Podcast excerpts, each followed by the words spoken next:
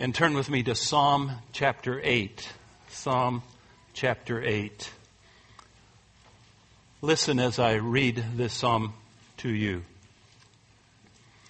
O Lord, our Lord, how majestic is your name in all the earth, who have displayed your splendor above the heavens. From the mouth of infants and nursing babes, you have established strength because of your adversaries to make the enemy and the revengeful cease.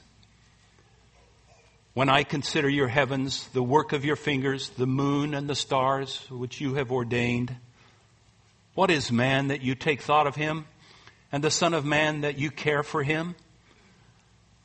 Yet you have made him a little lower than, the, than God, and have crowned him with glory and majesty.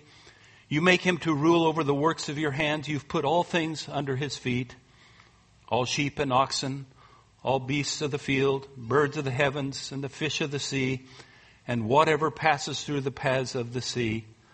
O Lord, our Lord, how majestic is your name in all the earth. The majesty of God. Psalm 8 is known as a poem of the astronomer or the hymn of the astronomer. It's a hymn, a Hebrew poem, a poem that speaks of the heavens and thus the name the astronomer as well. David could have said what he says in this psalm in prose, but he chose to put it in poetry because poetry has an incredible power above prose. Say I love you to your spouse in simple prose and it's wonderful, well received, but say it in poetry, in a poem, and wow, the poetry has the wow factor. Poetry makes it unforgettable. It has a memory assist. Songs do that. Poetry does that. We find it so easy to remember. Poetry helps to draw a picture in the mind. You can see it so clearly. There's a song, I believe, that does it so well. The love of God. The second verse. Could we with ink the oceans fill, and were the skies of parchment made, were every stock on earth a quill, and every man a scribe by trade, to write the love of God above would drain the oceans dry, nor could the scroll contain the whole, though stretched from sky to sky. Don't you feel like you were right there, standing on the beach, seeing this unfold right on the ocean's edge. It is that kind of a picture that Psalm 8, the psalmist draws for us, because it reveals the majesty of God in a very special way. It draws a unique picture of who God is. It captures our mind's eye. It gives a glimpse of God in an unforgettable way a psalm of God's majesty, of praise, of adoration. It remembers His gift of salvation dramatically unveiled to us. It unwraps the covering of this incredible gift, this gift of redemption and of salvation. It is a psalm that reveals the majesty of God in a very unique way. Scripture speaks often of the majesty of God. There are numerous scriptures that, that do that. Job 37 verse 22, for example, speaks of his presence as majestic. Around God is, is awesome majesty. God's clothing is said to be majestic. Psalm 93 verse 1, the Lord reigns. He is clothed with majesty. Psalm 104 verse 1, you are clothed with majesty. The psalmist goes on to proclaim that God's voice is majestic as well. Psalm 29 verse 4, the voice of the Lord is majestic. Job 37 verse 4, he thunders with majestic voice. These are just a few of the verses that describe God's majesty. There are many, many more. Like those other passages, Psalm 8 speaks also of the majesty of God. How majestic is your name in all the earth. But Psalm 8 is different. It describes the majesty of God from a different perspective. Other passages tell us that God is majestic, and indeed He is. But Psalm 8 goes a step further. It tells us why. Why God is majestic. Psalm 8 is a powerful description in poetry of what God has done for you and for me, and how undeserving that we truly are. And that is why He is majestic. Let's look at this beautiful poem together, beginning with verse 1. O Lord, our Lord, how majestic is your name in all the earth. Here we have the introductory theme to this small, short chapter. It's a thematic statement of God's majesty.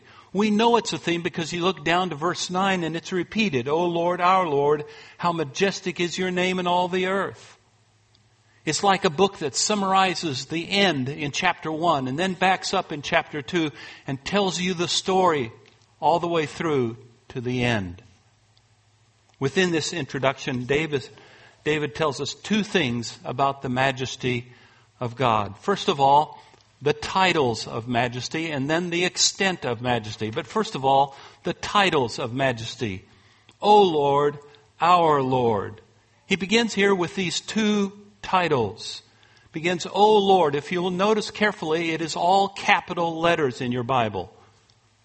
It is the translation of the Hebrew word Yahweh, sometimes called Jehovah. Yahweh. It's a title of character. I beg of you, don't overlook names in Scripture. They tell us so much about what is really going on. This is the intimate, personal name for God. No other nation has this name. Other names, yes, but not this one. It means eternal existence, eternal presence. Eternal existence, eternal presence. Always is, always is there. In other words, as long as I live, I will be with you. Why is this name so significant? Turn back with me in your Bibles to Genesis. Genesis chapter 15.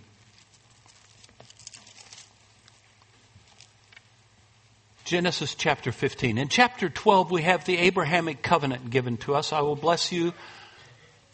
In you, all the nations of the earth shall be blessed, and so on. And then we come to chapter 15 and we have the ratification of the Abrahamic covenant. The ratification of the Abrahamic covenant. When you make an agreement or a promise or a treaty, a covenant, if you will, with someone else, sometimes it's very important and you have to have a notary public go to sign it, to make it official.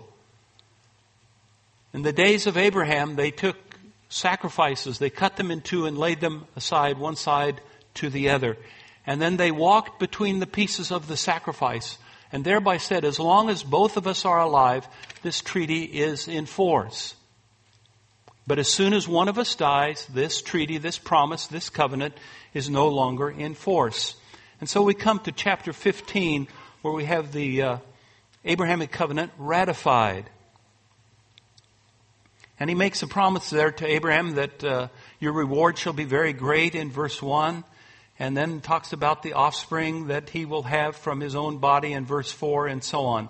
Verse 6, then he, Abraham, believed in the Lord and he reckoned it to him as righteousness. Paul, of course, picks up that theme in Romans chapter 4. But we continue here in Genesis 15. Abraham says, O Lord God, how may I know that I will possess it? And so he said, bring to him a three-year-old heifer, a three-year-old female goat, and so on. And he brought them all to him and he cut them in two and laid each half opposite the other. The birds came down and he drove them away. Now verse 12. Now when the sun had gone down, a deep sleep fell upon Abram. God said to Abram, Know for certain that your descendants will be strangers in a land that is not theirs, where they will be enslaved and oppressed for 400 years. But I will judge the nation where they serve, and afterward will come out with, they will come out with many possessions. As for you, you shall go to your fathers in peace. You will be buried at a good old age.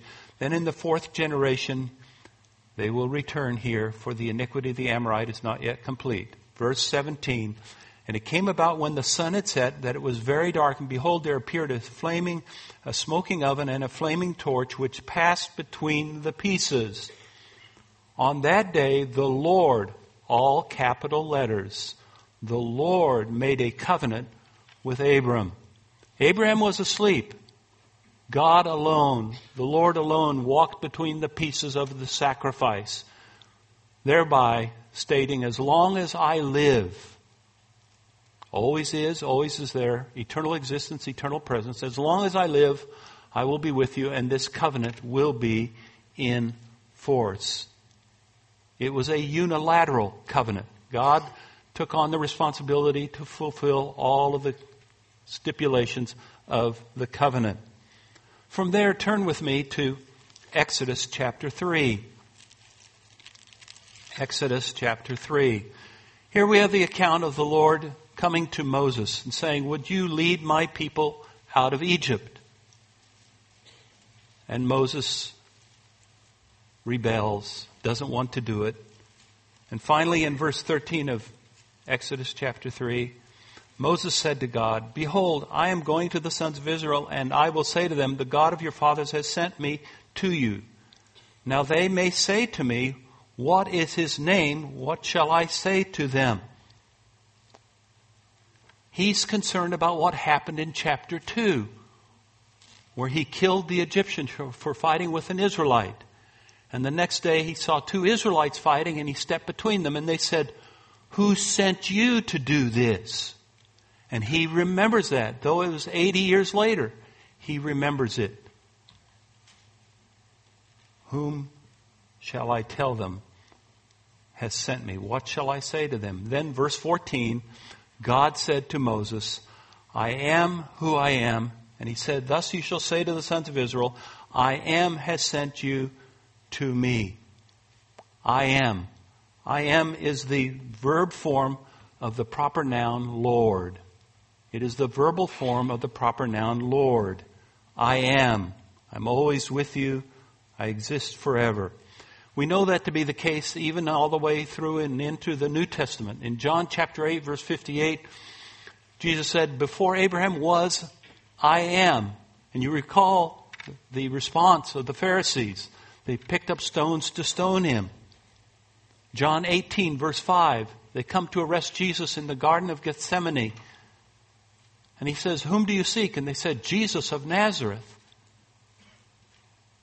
And he said, I am. And they all fell over like dead men. They fell to the ground. O Lord, our Lord, Yahweh, eternal existence, eternal presence. You can turn back to Psalm chapter 8. The second title, the second title of majesty, O Lord, our Lord. You will notice that while it is capital L, it is lowercase. O Lord, our Lord. This is a title of position. It is Adonai. It means master or ruler. It denotes kingliness, royalty. Denotes the right to rule.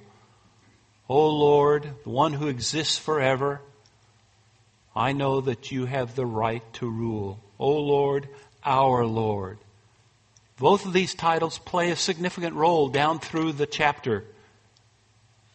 These are the two things that David focuses on who God is and what God does, his character and his role.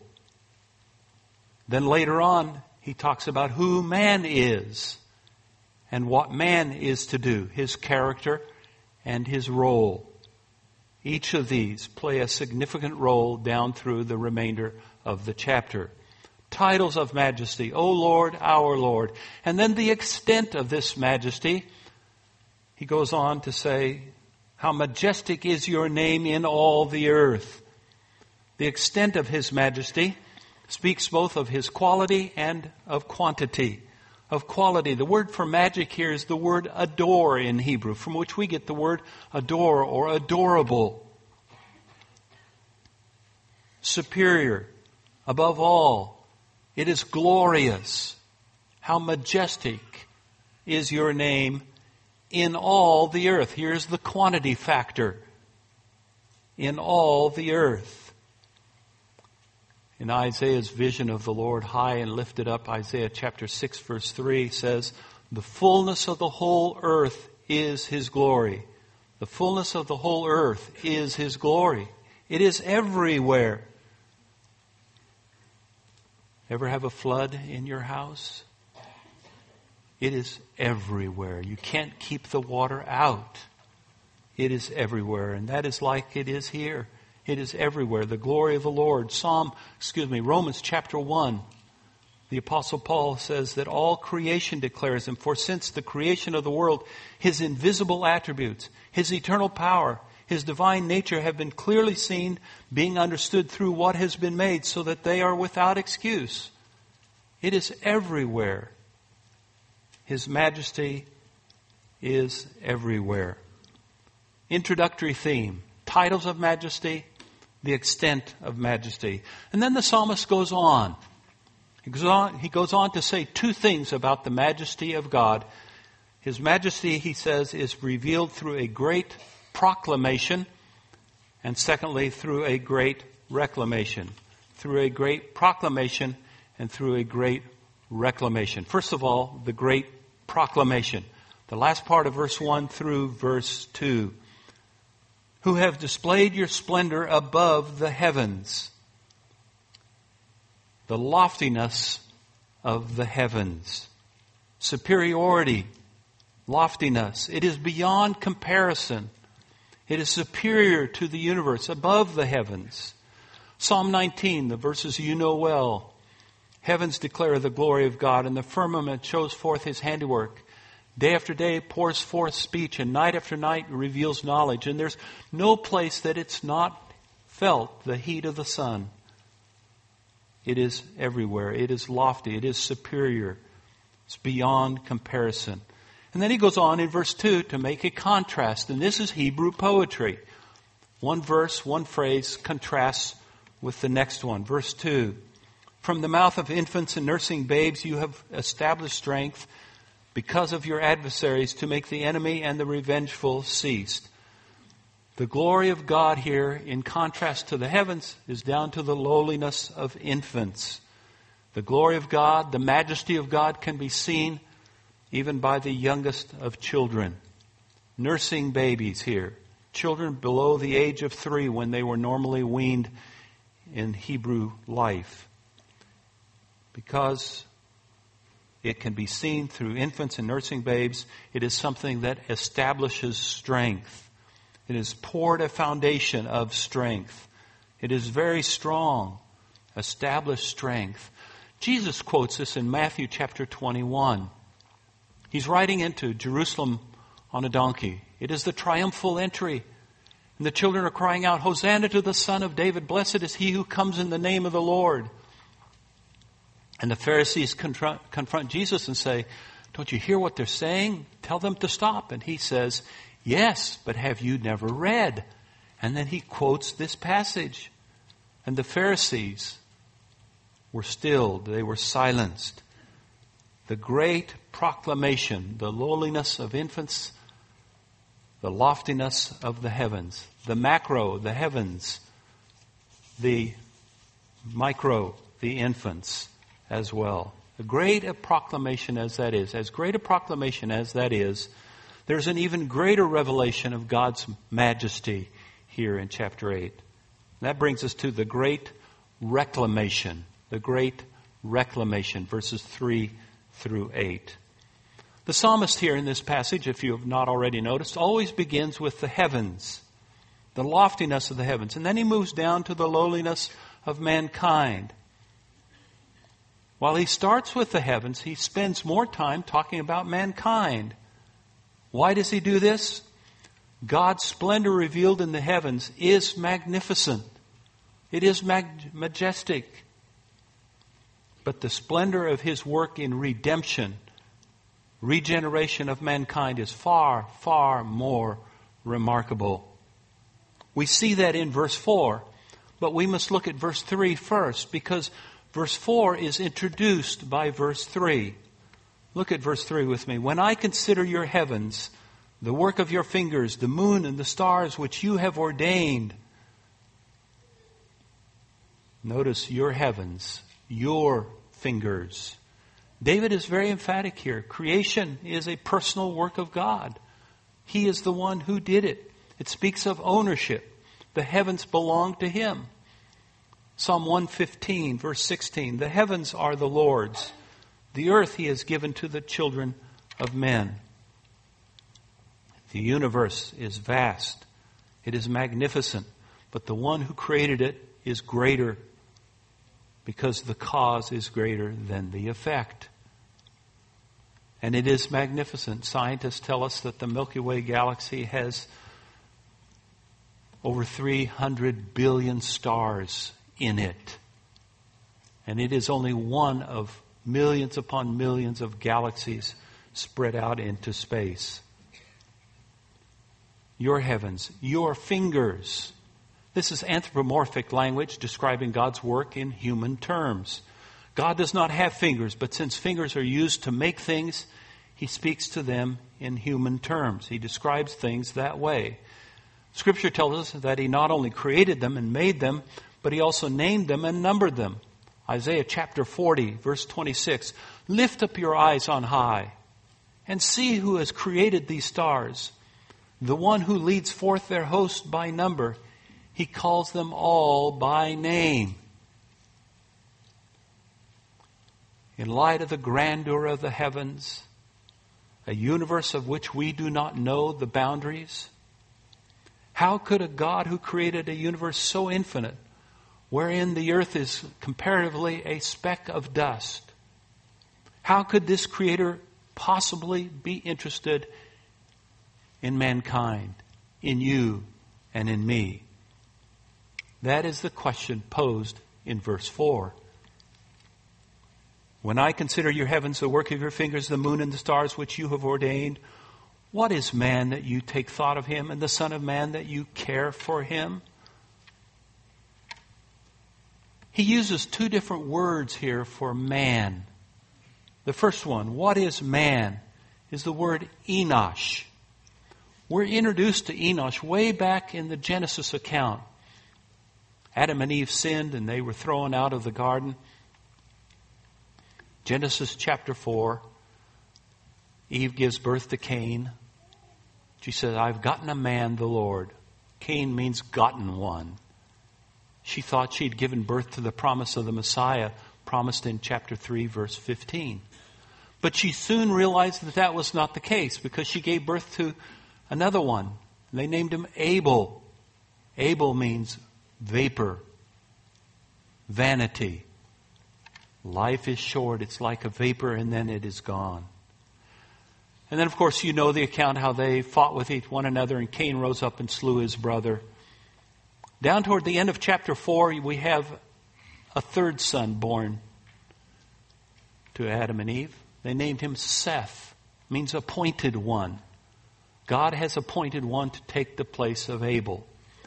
And then in the last two verses it says that Seth had a son. So now you're down into the grandchildren. Seth had a son. Um, and they named him Enosh. Enosh. And then the last verse says, Then men began to call upon the name of the Lord. You see, Enosh means incurably sick. By the time you get to the third generation, the grandchildren of Adam and Eve, they realized the full impact of what they had been told in the garden that the day you eat of the tree of the knowledge of good and evil, you will die. They were dying, and they knew their only hope was to call upon the name of the Lord. You know that word also in another passage, Jeremiah 17, verse 9 the heart is deceitful above all else and desperately sick, incurably sick. Who can know it? What is man, incurably sick, that you take thought of him? And then the second phrase, and the Son of Man. There, the word man is the word Adam, from which we get the word in Hebrew, the word ground. born of dust. Dust you are, and to dust you shall return. One born of the earth. What is man that you take thought of him, and the Son of Man that you care for him? He's incurably sick. He's born out of dust, and soon he will return to dust. That you care for him? You give special attention to him? You show him divine mercy?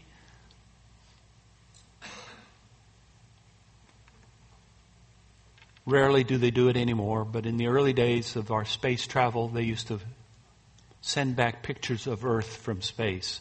And I suspect you did the same thing that I did. You see that beautiful blue and white ball hanging in space, and I would, I would try to pick out continents. I usually couldn't, but I would try and I would scheme, well, maybe that's North America. And then I would think, well, if that's North America, then a parenthetical mark about the size of California, right over California. And if that's California, then maybe the size of a period, a dot, would be Los Angeles and vicinity. All 10 to 15 million of us.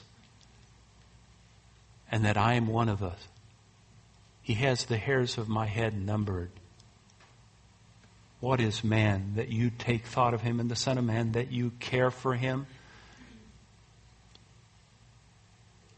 Can you get a handle on that? Job, just a few chapters earlier, Job chapter 25, Bildad is speaking to Job. Listen to what he says because he uses these same two words. How then can a man be just with God? Or how can he be clean who is born of a woman? In other words, humanity, mankind. Even if the moon has no brightness and the stars are not pure in his sight, how much less man, that maggot, and the Son of Man, that worm? Enosh and Adam, Adam. Picturesque, same two words. Oh, what a wonder that Jesus loves me, that you care for him, that you show divine mercy on him. That brings us to verse 5. All the preceding, the first four verses have been building toward this. It's like a crescendo. This is the climax. Verse 5. Yet, yet, in spite of verse 4, yet you've made him a little lower than God and you've crowned him with glory and majesty. You've made him a little lower than God. This is incredible. We have been made in the image of God. Now, maybe your Bible says angels here. Some translations read a little lower than the angels. That's following the repeat of this verse in Hebrews chapter 2, which we'll turn to in a moment. There in the Greek, it has angels. The Septuagint, the Greek translation of the Old Testament, sometimes uses angels here instead of God, wanting to not to elevate man, wanting to be modest, not wanting to exalt mankind beyond his place, his position.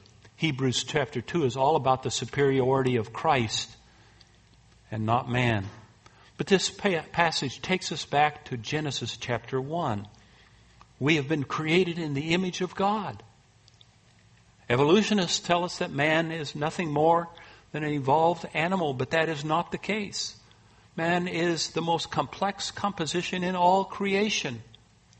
In comparison to other created things, man is small, yet man is the crown of creation. Maybe you've done the same. When our boys were young, we used to take them camping up in Sequoia National Park. And that always called for a trip to see the giant sequoia trees. We would stand there in amazement. We would read the sign over and over, how it was 25, 30, 35, or whatever feet in diameter at the base. How the first branch up was 70 or 80 feet up, and it was 7 feet in diameter. We would read how this tree was a young tree in the time of Christ.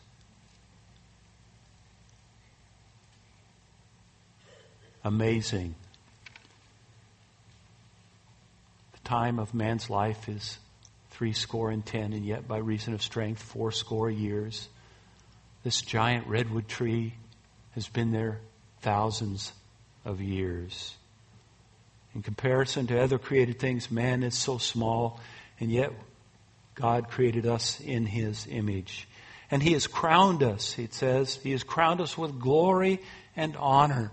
The word for crown there is a crown that is bestowed, not inherited, not handed down. It's mine by gift, not by right. And then he goes on in verse 6 You make him to rule over the works of your hand. You've put all things under his feet, all sheep and oxen, and also the beasts of the field, and the birds of the heaven, and the fish of the sea, and whatever passes through the paths of the sea.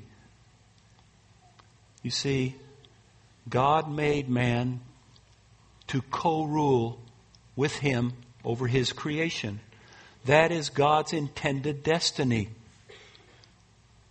Though it is God's work, creation is God's work, he set man over it to rule over it. That is the proof of verse 5. You've made him a little lower than God and you've crowned him with glory and honor. How do I know that's true? Because he gave rulership to mankind. And notice as you go to verse 7 and 8, the progression of thought. Domesticated beasts, all sheep and oxen. And then beasts of the field, wild beasts. And then the birds of the heavens.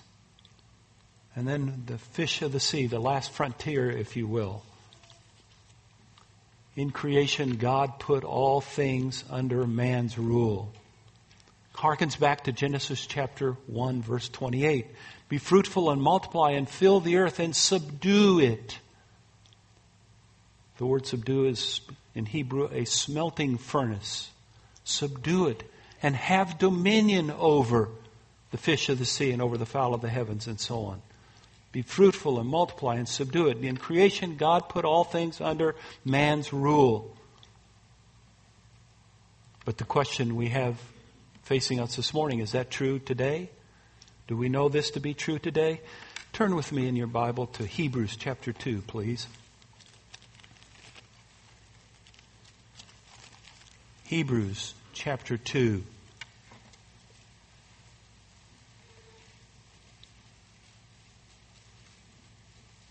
beginning with verse 5. Hebrews chapter 2, verse 5. For he did not subject to angels the world to come, concerning which we are speaking, but one has testified somewhere saying, What is man that you remember him, and the Son of Man that you are concerned about him? Those same two questions in Psalm 8. You have made him for a little while lower than the angels, and you've crowned him with glory and honor. You've appointed him over the works of your hands, and you've put all things in subjection under his feet. Now, the last part of verse 8. For in subjecting all things to him, he left nothing that is not subject to him. But now we do not yet see all things subjected to him. We've not realized the rulership yet. We do not yet see all things subjected to him. Man's intended destiny was restricted by Adam's sin. Sin came into the world. Adam and Eve were driven from the garden. Man would no longer rule over the earth as God intended it to be. Instead, in many respects, the earth would rule over mankind. By the sweat of your brow, you will bring forth food. Man plants, but is unsure what it will yield. Man lost his kingdom to a usurper. 1 John 5:19 The whole world lies in the power of the evil one. The whole world lies in the power of the evil one. The animal kingdom, if it was subservient, was done so only out of fear, fear of man. Instead of looking upward to God in whose image man was made, mankind now, as a result of Adam's sin, looks downward to beasts and becomes more and more like them. Romans chapter 1. So what does God do? God sends his only begotten Son. While we were yet enemies, Christ died for us. Notice Hebrews chapter 2, verse 9. Here's the answer. But we do see him who was made for a little while lower than the angels, namely Jesus, because of the suffering of death, crowned with glory and honor, so that by the grace of God he might taste death for everyone. That's what he has done. The great reclamation. You see, the first Adam lost his position of rulership, but the second Adam, Jesus Christ, gained it back. He paid a debt he didn't owe. He paid the debt. The curse has been removed in Christ. We've not inherited our dominion yet, but our spiritual position has been restored in Christ if you were a child of His. In the millennium, our rulership will be fully restored. Turn with me to Revelation chapter 5. Here's the account of them trying to find someone who could open the seven sealed book. Who is worthy, verse 2 says, to open the book and to break its seals? Revelation 5, verse 2. And no one in heaven or on earth or under the earth was able to open the book or look into it. Then I began to weep greatly because no one was found worthy to open the book. And one of the elders said to me, Stop weeping, because behold, the lamb, excuse me, the lion who is from the tribe of Judah, the root of David, has overcome so as to open the book and its seven seals. And I saw between the throne, the four living creatures, and the elders a lamb standing as if slain, having seven horns and seven eyes, which are the seven spirits of God sent out into all the earth. And he came and he took the book out of the right hand of him who sat on the throne. And when he had taken the book, the four living creatures and the 24 elders fell down before the Lamb, each one having a harp and golden bowls full of incense, which are the prayers of the saints. Now, verse 9, look at it closely. And they sang a new song, saying, Worthy are you to take the book and to break its seals, for you were slain and purchased for God with your blood people from every tribe and tongue and people and nation. Verse 10 You've made them to be a kingdom and priests to our God, and they will reign upon the earth. They will reign upon the earth. We've not inherited our dominion yet. We're not in the millennium, but our spiritual position in Christ has been restored. And one day, when Christ returns and sets up his kingdom on earth, if you are a child of his, you and I will reign together with him. Revelation 5, 9, and 10. And so then he goes, and you can turn back to Psalm 8. He concludes the way he began. Verse 9 O Lord, our Lord, how majestic is your name in all the earth. Irrepressible euphoria he can't believe what he has just spoken. The poem he has just written. It is like the Hallelujah chorus. You see, for him as well as for us, we were the incurably sick. We are the ones created out of dust. But, as a child of his, we are redeemed. We are redeemed. There's a song by Charles Wesley that encapsulates it, summarizes it so well. Listen as I read it to you. You know it well also. And can it be that I should gain an interest in the Savior's blood? Died he for me who him to death pursued? Amazing love. How can it be that thou, my God, shouldst die for me. O Lord, our Lord, how majestic is your name in all the earth. Let's pray together.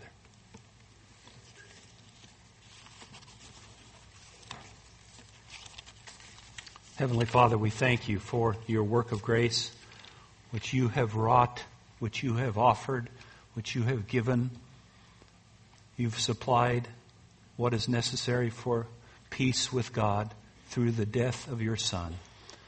The psalmist enunciates it, pictures it, presents it so vividly, so well. May our hearts reverberate with thanksgiving and praise. May we sing of the majesty of you and of your Son. I pray that if there are some here who do not know you, pray that they would come to know you and enjoy this great privilege as well of redemption in Christ which you have provided for them. We thank you in Jesus' name. Amen.